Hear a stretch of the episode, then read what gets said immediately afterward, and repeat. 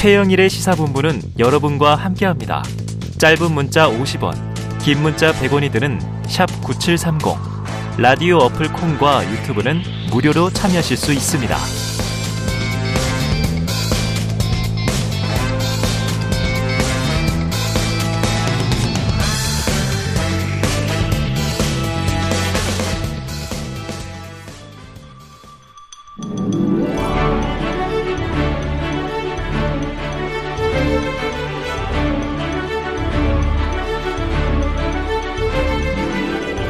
네, 기자들의 눈으로 정치권 소식을 들여다봅니다. 불사조 기자단, 경향신문의 박, 순봉 기자, 세계일보의 최영찬 기자, 오늘도 두 분 나오셨습니다. 어서 오세요. 안녕하세요. 자, 본격적으로 시작해 보죠. 지금 수도권은 다행히 이제 오늘 오전부터 비는 그쳤습니다. 두 분 별다른 피해 없으십니까? 네, 저는 또 서울 살다 보니까 네. 아무래도 네. 다행히 피해가 없었습니다. 네. 저도 뭐 다행히 피해는 없었고, 음. 그래도 지금 밖에 하늘 보면은 다른 지역은 어떨지 모르겠는데 서울은 네. 정말 맑아서 어, 어제 태풍이 지나고 나면은 또 이렇게 네. 되는데 아무쪼록 빨리 피해 입으신 분들도 복구가 빨리 됐으면 좋겠습니다. 어, 근데 네. 어떤 기시감이 있냐면 지난 8월 8일에서 9일까지 서울에 엄청나게 수도권에 비가 왔을 때 다음 날 비는 멎었고 그 다음 날 수요일은 너무 화창했는데 출퇴근 시간이 두 배 이상 걸렸어요. 오늘도 좀 음, 비슷했더라고요. 교통 통제 네. 구간들이 있으니까 오늘도 교통이 출근 시간 장난 아닌 것 같더라고요. 오전에도 출근 시간 이후에도 상당히 많이 막혔었어요. 9시, 10시까지도. 네. 자, 그런 또 불편함이 있습니다. 예, 통제 상황 잘 확인하셔야 되고요. 자, 지난번 중부지방 기록적 호우에 정부와 지자체가 제대로 대처하지 못했다. 이런 비판이 많이 일었었는데요. 당시에 뭐 대통령이 전화 지시했다. 전화 또 보고를 받았다. 또 꼭 출근했어야 하느냐. 이 컨트롤 타워가 아니라 폰트롤 타워다. 음. 이런 논란도 있었죠. 자, 윤 대통령 이번에는 용산에서 철야를 했죠? 네, 퇴근을 반납하고 네, 네 또 민방위복까지 입고 음. 뭐 만반의 준비를 갖추고 나왔고요. 여러 가지 좀 강조를 많이 한 것 같아요. 네. 퇴근도 안 하고 특히 어제 보면은 흰남노 외에는 질문 안 받겠다 이런 얘기도 어, 윤석열 대통령이 출근길에 했거든요. 네. 보니까 두 가지 의미 정도가 느껴지더라고요. 일단 첫 번째는 흰남노 집중하고 있다 이런 점 보여주고 음. 싶었던 것 같고 또 동시에 정쟁과 관련된 거에 최대한 언급이 안 되겠다. 네. 왜냐하면 지금 야당에서 여러 가지 공격하고 있는 거잖아요. 예, 예. 그거 답변하면은 이제 손뼉이 마주치면서 소리가 날 수가 음. 있으니까 음. 그런 것 자체를 좀 피하겠다라는 이런 의지도 많이 느껴졌고요. 그리고 이 재난 상황 같은 경우에는 국정 상황실에서 좀 주로 담당을 하잖아요. 네. 어제 모 관계자하고 좀 연락을 하고 그러는데 상당히 늦게까지 일을 하는 거를 제가 봤거든요. 음. 이제 카톡을 주고받고 하다 거의 답장도 잘 안 오고 뭐 밤늦게 뭐못 네. 봤다 뭐 이런 식으로 오는 거 보니까 어쨌든 이번에는 좀 아주 좀 단단하게 각오를 음. 좀 했던 것 같습니다. 철저하게 각오도 하고 대응을 한 것 같다. 그런데 이제 용산 대통령실이 청와대에서 이제 옮겨진 지가 그렇게 긴 시간은 아니다 보니까 시스템은 좀 잘 갖춰져 있습니까? 사실 뭐 청와대만큼은 아닌 것 같아요. 아. 그런데 이제 일단 내부 상황에 대해서는 잘 언급들을 안 하고 있어요. 네네. 대통령실에서 구체적으로 뭐 보여줄 필요는 없다 이런 생각들이 좀 있는 음. 것 같고요. 그리고 사실은 그러나 대통령실에 얼마만큼의 이 장비가 갖춰져 있느냐 이 문제는 또 아닌 것 같아요. 네, 네. 뭐 선조치 이런 얘기들을 했던 걸로 봐서는 어. 아무래도 현장에서 잘 대응을 해주면 또 그런 것들로 커버가 될 것 같습니다. 예, 알겠습니다. 자, 그러면 최 기자님 더불어민주당은 예. 지금 어떤 반응 보이고 있어요? 일단 재난 앞에는 여야가 없기 때문에 음. 뭐 예전처럼 공격을 한다거나 이런 건 없습니다. 네네. 다만 이제 함께 마음을 모아서 총력 대응을 해야 한다 이거고 다들 좀 서둘러 지역구에 내려가고 계속 아. 지역의 상황을 챙기는 모습들을 네네. 보였거든요. 피해 현장 살피고 또 이게 추석을 앞두고 있잖아요. 그렇죠, 그렇기 때문에 그렇죠. 더더욱 더 신경을 좀 많이 쓰는 것 같고 이제 어제 이제 의총이 있었잖아요. 아, 긴급 의총이 있었죠. 예, 그래서 일부 의원들은 이제 굳이 태풍 피해가 이제 예상되는 시점에 음. 더군다나 추석까지 앞두고 있는 상황에서 의원총회 이렇게까지 해야 하나 네네네네. 이런 의견을 제가 길 가다 갑자기 의원한테 붙잡혀서 먼저 그런 말을 꺼내는 거예요. 아, 의원이 기자를 붙잡고 하고 싶었나 봐요, 이 말을. 그래서 어. 이렇게 이 일이 이렇게까지 의원총회까지 할 일인가? 네네. 물론 중대한 야당 대표를 소환하겠다고 한 중대한 일이긴 하지만 음. 어느 정도 의견이 정리가 됐는데 의원총회를 꼭 굳이 열어야겠냐 이런 말을 네네네. 할 정도여서 오늘 안 그래도 지금 조홍천 의원 라디오에서 네네네 맞습니다. 이재명 대표 소환 요구할 때마다 이렇게 의총 열어서 피켓을 들 거냐라고 어. 했잖아요. 많은 의원들이 아니, 아. 많다고 하기는 좀 그렇고 적지 않은 의원들이 네네. 그 의견에 대해 좀 공감을 하고 있더라. 아 그러면 최 의원을 붙잡은 의원은 조홍천 의원은 아니었고 저는 의원은 아니고 다른 의원. 네. 사실 그래요. 최 기자님 얘기하셔가지고 좀 비슷하게 생각이 나는 게 네. 지난번에 집중호우 때도 전국위원회가 있었거든요. 음. 지금 대자뷰처럼 어제도 또 전국위원회가 맞습니다, 있었던 거잖아요. 그러니까 국민의힘에서도 사실 그런 얘기합니다. 어. 지금 이렇게 재난 상황 있을 때마다 이 전국위원회를 해서 당내 문제를 이렇게 네네. 논의하는 네. 게 주목받는 게 맞느냐 이런 얘기들을 좀 국민의힘 내부에도 있습니다. 자 그렇게 좀 생각하는 의원들이 많아지고 이야기 목소리도 내고 실천도 해야 되지 않나 하는 생각이 듭니다. 자 지금 14일로 예정돼 있는 법원에 또 한 번의 가처분 심리를 앞두고 좀 국민의힘이 대비책 마련에 분주하다 이런 얘기가 있는데 박 기자님 주로 어떤 움직임들이 있어요? 세 가지 전략, 삼중 네. 전략 이렇게 분석을 해볼 수가 있을 것 같아요. 음. 그러니까 사실 이게 주어부터가 조금 혼란스러워요. 네. 국민의힘이 대비책을 마련한다라고 하면 이준석 전 대표는 꼭 국민의힘이 아닌 것 같은 이런 생각도 들기 그러네요. 때문에 반 이준석파라고 할까요? 아니면 혹은 권성동 원내대표가 마지막으로 총대를 맺기 때문에 음. 소위 이제 윤핵관들의 마지막 그런 음. 미션 이런 작업 같은 것들이 되는 건데요. 이제 얼핏 보면은 사실은 지금 대부분의 평론이나 기사들도 그렇고 가처분이 또 인용이 될 가능성이 굉장히 높은데 이게 네네. 어떻게 가고 있는 거냐 이런 궁금증들이 있잖아요. 그래서 음. 저도 뭐 국민의힘 관계자한테 여러 명한테 물어봤는데 좀 인상적이었던 답변은 음. 제명하면 되죠 이렇게 얘기를 하더라고요. 가처분이 어. 인용이 됐을 경우에는 즉 이 얘기는 어떤 얘기냐면은 이게 삼중 전략이라고 제가 말씀을 드렸는데 이 비대위 출범만 가지고 이제 이준석 전 대표를 견제하는 그런 그림이 아니고요. 음. 전체적으로 좀 쪼는 그런 그림이에요. 일단 첫 번째는 비대위를 출범을 시켜가지고 음. 이준석 전 대표 체제 자체를 종결시키는 네. 그런 방식으로 하나가 쭉 진행이 돼가고 있는 거고요. 음. 또 하나는 경찰 수사가 걸려 있잖아요. 네네. 여기에서도 또 하나 압박 카드로 사용을 할 수 있다라는 이런 판단이 있는 것 같아요. 네네. 근데 지금 경찰 수사 같은 경우에는 뭐 경찰 쪽도 그렇고 정치권 쪽도 그렇고 전반적으로 얘기를 들어봤을 때는 어느 정도 가닥이 잡힌 것 같거든요. 음.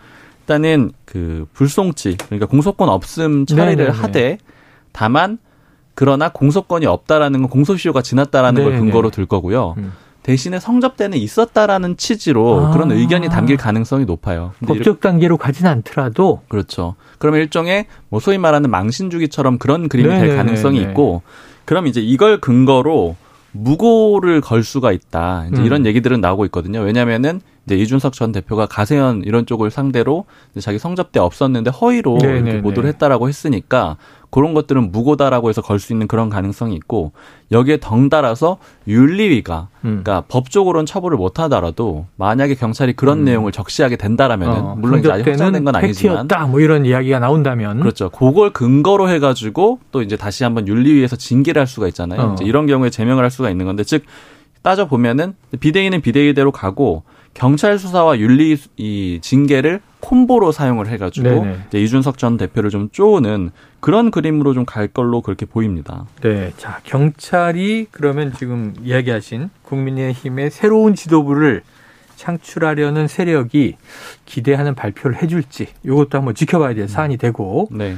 이준석 대표는 계속 경찰에 압박 넣고 있다 또 이런 이제 문제를 제기하기도 했어요. 지켜보도록 하죠.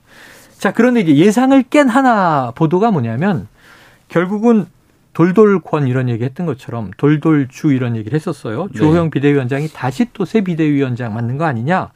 근데 고사를 했습니다.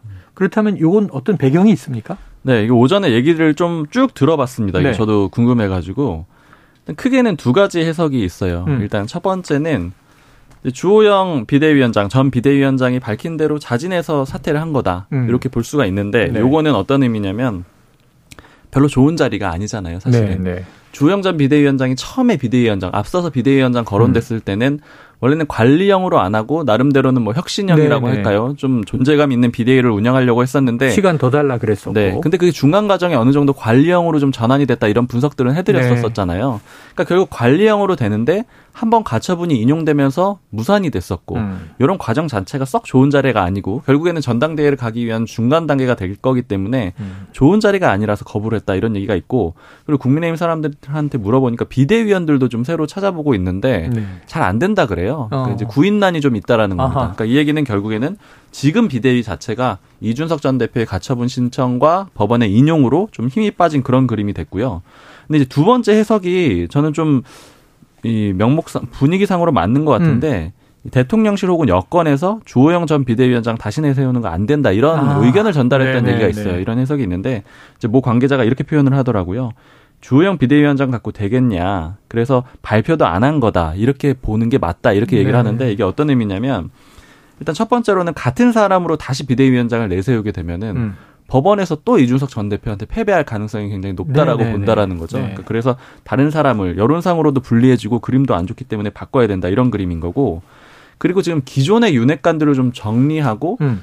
이 윤석열 대통령이 새로운 그림을 만들려고 할 텐데 네네. 지금 거론되는 게 박주선 전 국회 부의장이거든요. 그러게요. 그러니까 예를 들자면은 그래도 비교적 김한길 전 대표, 김한길 국민통합위원장이랑 가까운 분류라고 볼 수가 있죠. 음. 그러니까 국민의힘 내에서는 소수 그룹이긴 한데 굳이 표현하자면 국민의힘 내 민주계 민주계라고 할까요? 음. 요 인사들을 좀 전면에 이제는 등장시킬 그런 타이밍이 됐어요. 네. 왜냐하면 윤핵관이라고 예전에 표현을 했었지만 사실 그 전 단계로 보면 김종인 전 위원장하고 윤석열 대통령이 가장 그 의견 차가 심했던 게 소위 삼김을 안 치냐 마냐 요런 체제였던 대선 거잖아요. 대선 때 그 얘기 많이 했죠. 맞습니다. 네. 거기에 이제 가장 중심적인 인물이 김한길 위원장 이런 인물들인데 네. 김병준 위원장 이런 맞아요. 사람들이 있었죠. 그러니까 결국 이 사람들을 전면에 내세우는 그런 그림으로 또 가는 게 아니냐 이런 해석들이 있기 때문에 음. 그리고 구인난이라고 하기에는 또 바로 거의 좀 거론된다라는 이런 기사가 나왔고 이건 사실 이제 분위기를 좀 살펴보겠다라는 거거든요. 음. 그러니까 어느 정도는 이런 그림도 좀 의견이 맞는 걸로 보입니다. 근데 저희 민주당 출입하는 입장에서 보자면 이 또한 윤심이다. 이 또한 윤심이다. 네, 윤석열 어. 대통령의 뜻 혹은 윤석열 대통령 측의 뜻이 아니겠냐. 어. 왜냐하면 국민의힘에서 갑자기 박주선 전 의원을 전 국회부의장을 끌고 나올 일은 없거든요. 그 내부적으로 볼 때는 원래 국민의힘 분은 네, 원래 민주당 출신이고 뭐 네. 뭐 바른미래당에 있긴 했지만 어쨌든 좀 결은 다르고. 네, 네. 그리고 이분이 출신이 또 뭐냐면은 주목해 볼 게 검찰 출신이에요. 어.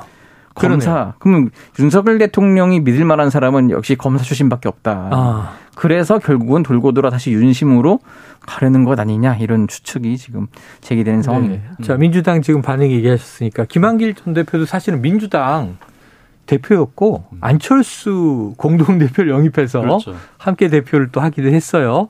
그런데 이제 아까 일부에서 잠깐 이 얘기가 나왔는데 별명이 창당 전문가. 음.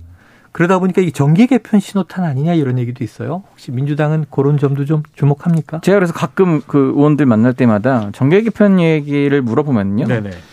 될 리가 없다는 거예요. 아, 왜냐면 이제 김한길 전 대표가 어떤 사람인지를 누구보다 다들 잘 알고 그렇기 때문에 굳이 뭐 그분의 현혹돼서 이렇게 넘어갈 리가 없고 음. 지금 그리고 정계 개편 타이밍이 아니라는 거예요. 정계 네. 개편 타이밍은 큰 선거를 앞두고 그러니까 아. 총선 앞두고 6개월, 네. 뭐한 3개월 이럴 때가 타이밍이지. 아. 지금 논하기엔 너무, 너무 이르다. 음. 그리고 정계 개편의 조건은 확실한 표밭이 있어야 된다. 네, 그러면 네. 이제 예를 들어 민주당에서 지금 또 어떤 분은 뭐 친문이 나, 들고 나와서 어. 신당 창당하는 것 아니냐 이런데 그건 절대 어. 그럴 리가 없고 네, 네.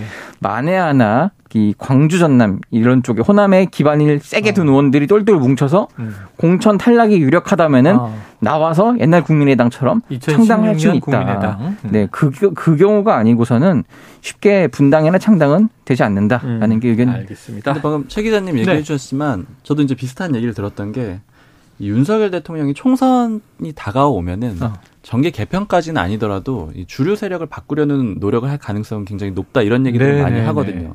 그러니까 예를 들자면은 지금 박주선 전 국회부의장 이런 경우에는 좀 한 단계 건너가는 그런 그림이지만 음. 윤석열 대통령이 예전부터 이 대선 후보, 경선 후보 때부터 많이 들었던 얘기는 뭐냐면 주변의 측근들한테 했던 얘기가 이 정치권, 여의도 정치권 인사들에 대해서 좀 불신이 일부 있다라는 거예요. 그러니까 이 사람들을 완전히 신뢰하지 않고 있다. 이런 얘기들을 많이 하고 사실 이제 국민들의 시선과도 좀 비슷한 거죠. 외부에 있다가 음. 정치권으로 들어온 인물이다 보니까 그래서 결과적으로는 이제 자신과 가까웠던 소규모의 정치인들을 내세웠던 건데 네네. 그 윤핵관들이 이제 실패를 한 거고 그 다음에 남은 게 이제 뭐 김병준이나 김한길 위원장 이런 사람들인 건데 네네. 이 사람들 중심으로 좀 재편을 한다거나 아니면 이제 한동훈 장관을 좀 대표 선수로 내세워 가지고 오. 좀 주도하는 그러니까 공천에서 좀 다른 사람들을 좀 네네네. 새로운 이 흐름을 만들 수 있는 그런 그림을 만들려고 한다는 얘기들은 좀 나오고 있습니다. 야, 흥미진진한데 이건 좀 1년여, 1년 반 멀었습니다. 가까이 지켜봐야 네. 됩니다. 한번 이제 하나의 이제 예언처럼 던져놓도록 하죠. 아, 근데 지금 그 얘기를 하시니까 저는 불현듯 대선 과정에서 어, 정말 이 윤석열 후보가 국민의힘 힘에 애정이 있나 했던 게 제가 민주당으로 들어갈 수는 없지 않습니까? 이런 음. 표현을 했었거든요. 네. 그래서 이 보수 정당을 택한 거다라는 이제 차선책으로 들려서 어, 저 의중은 뭘까 궁금했던 적이 있습니다.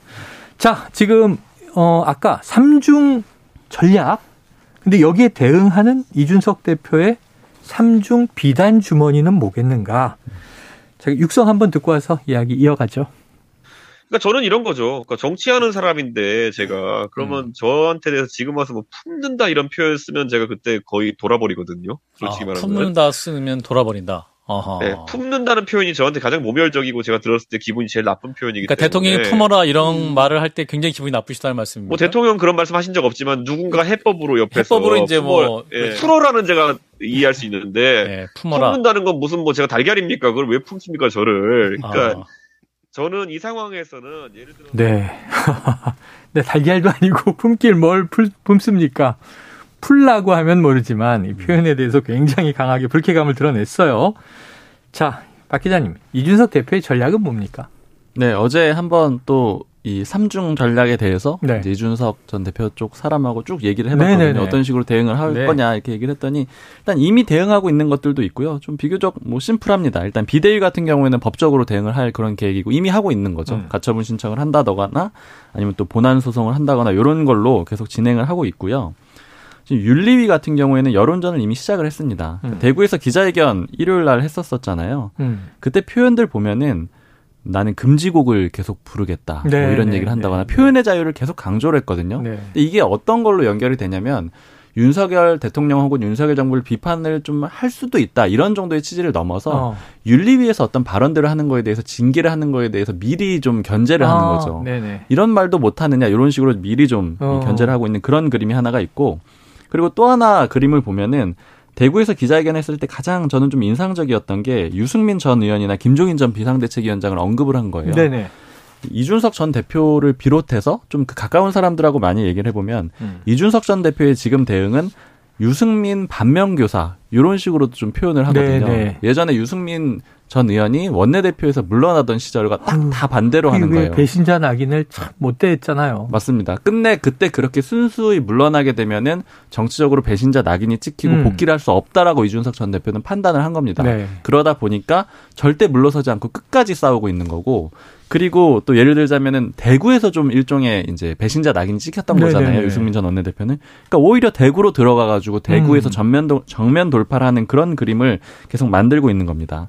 그리고 윤리위 징계 같은 경우에는 결국에는 또 여론전도 계속 얘기를 하고 있는 게그 네. 측에서 계속 흘리고 있는 얘기들은 어떤 거가 있냐면은 지금 예전에 징계받았던 사람들 뭐 대표적으로 이제 홍 홍준표 대구시장 같은 경우에는 네네. 예전에 기소도 됐었는데 예. 그 정도의 징계를 받은 적이 없다 이런 얘기들도 음. 꾸준히 하고 있거든요. 음. 결국 이 형평성 문제를 계속 강조를 할 겁니다.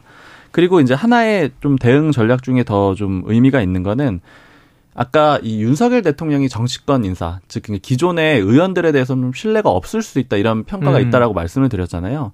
근데 일부 의원들은 그런 걸 느끼는 의원들이 상당히 있거든요. 특히 네. PK 지역에 좀 다수 있다라 그래요. 예, 그러니까 예를 예. 들자면은 뭐 당에서 좀 문제가 돼서 탈당을 했다가 돌아왔다거나 이런 인사들이 몇 명 있는데 부산 경남 쪽에 네 그럼 이런 의원들 같은 경우에는 다음 공천 때 윤석열 대통령이 과연 예를 들자면 공천권이 있다면 네. 대통령에게 공천을 줄 것인가에 대해서 좀 의문을 갖고 있다라고 어. 하거든요. 그래서 이준석 전 대표가 그런 의원들에게 개개인적으로 좀 전화를 돌려가지고 어허. 나는 계속해서 공정한 경쟁을 강조해왔다. 네, 네. 이제 경선을 붙여주겠다 이런 식으로 좀 얘기를 하고 있다라는 그런 후문도 음. 있습니다. 자, 한번 이준석 대표의 삼중 대응 행보도 지켜봐야 할 것 같습니다.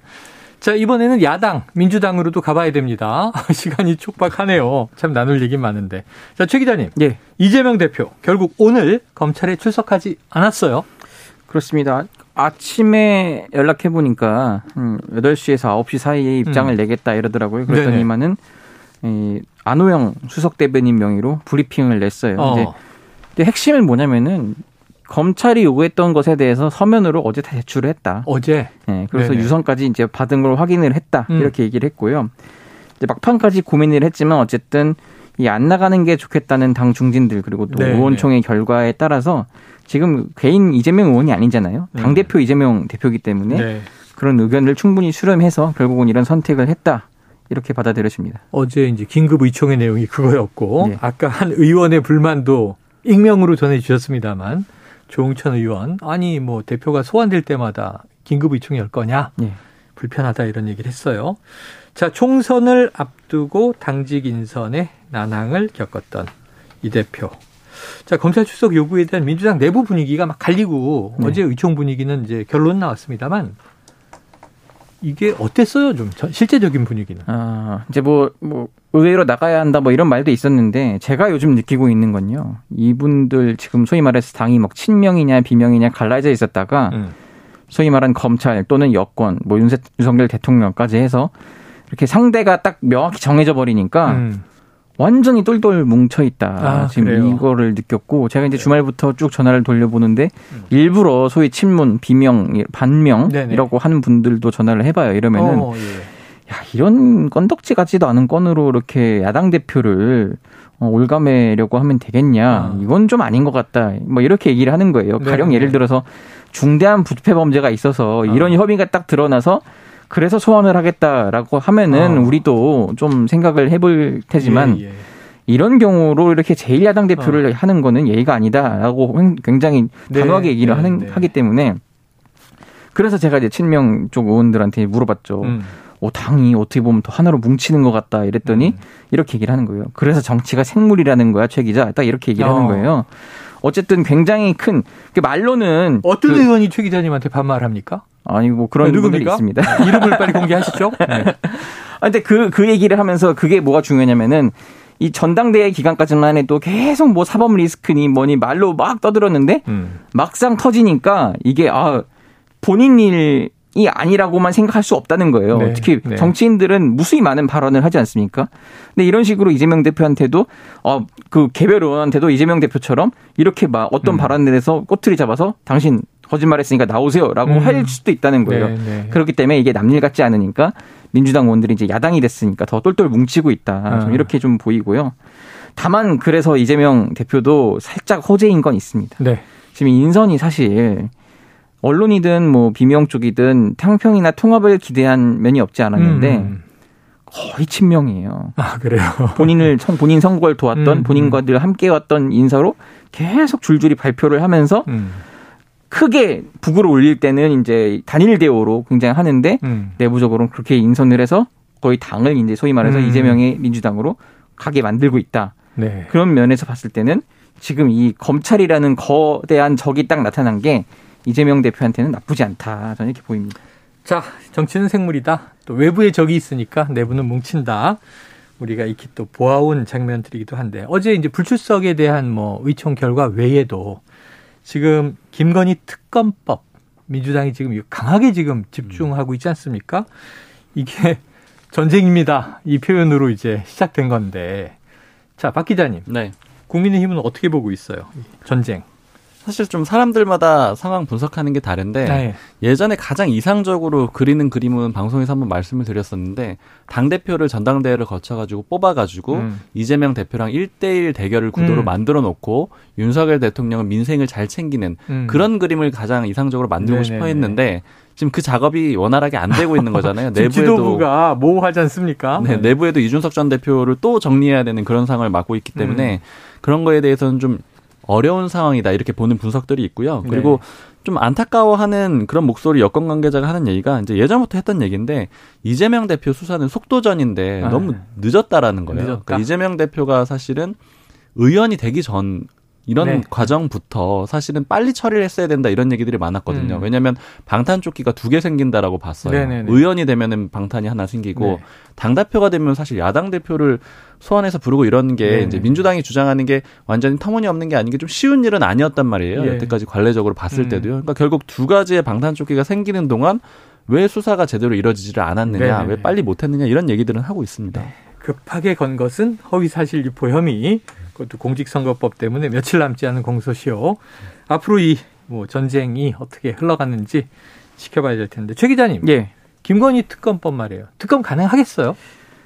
그 어제 분위기랑 그저께 분위기가 조금 다르긴 네. 한데 어제 이제 의원총회도 있고 해서 어. 굉장히 좀 막 들끓는 분위기여서 네. 특검하자 막 이랬는데 또 사실은 핵심 관계자들은 이렇게 얘기를 하더라고요. 이게 현실적으로는 쉽지 않다. 그렇지만 지지층이 또 보는 눈이 있고 그렇기 때문에 최대한 우리가 할 수 있는 음. 액션 다 해야 한다 이거고 음. 일단 김건희 특검법을 띄웠잖아요. 네. 이거는 결국 법사위에서 통과를 시켜줘야 되는 거예요. 근데 네, 물론 그렇죠, 그렇죠. 전체적으로 그 의석수만 보자면은 민주당이 단독으로 할수 음. 있지만은 지금 법사위원장은 또 김도 그렇죠. 국민의힘 소속의 어. 위원장입니다. 그렇기 때문에 쉽지 않은데 다만 민주당이 보는 거는 음. 여론 확실히 여론. 인 게. 네. 그 이거 이런 경우는 오늘 조홍천 의원도 얘기를 했지만은 예. 사실 여당이나 국민의힘 뭐 윤석열 대통령 입장에서도 결국 받기 어려운 카드인데 음. 여당이 받을 때는 등 떠밀리듯이 해야 국민 여론 때문에 음. 그렇게 해야 받을 수 있다는 거예요. 근데 지금 국민의힘이 계속 내부 분열의 길로 가고 있고 음. 민주당이 보는 분수령이 14일이에요. 네, 네. 그때 이제 가처분 음. 결과가 나올 수도 있고 안 나올 수도 있지만 어쨌든 그 기점으로 해서 만약에 또 인용이 된다면은 국민의힘은 더 자멸의 길로 간다. 이럴 때 네. 공백을 틈타서 민주당이 돌격 개시 한다는 거예요. 그러면 이제 공격을 치고 들어가면서 여론까지 우리 편으로 만들 수 있다라고 그런 생각을 하고 어, 있습니다. 얘기만 들어도 벌써 전쟁 작전이 시작된 것 같아서 머리가 아픕니다. 14일엔 또 어떻게 될까요? 먼저 추석을 좀 따뜻하게 보내야 할 텐데. 알겠습니다. 오늘 불사조 기자단 여기서 정리하죠. 박순봉 경향신문 기자, 최, 최영창 세계일보 기자 두 분 수고하셨습니다 감사합니다. 감사합니다.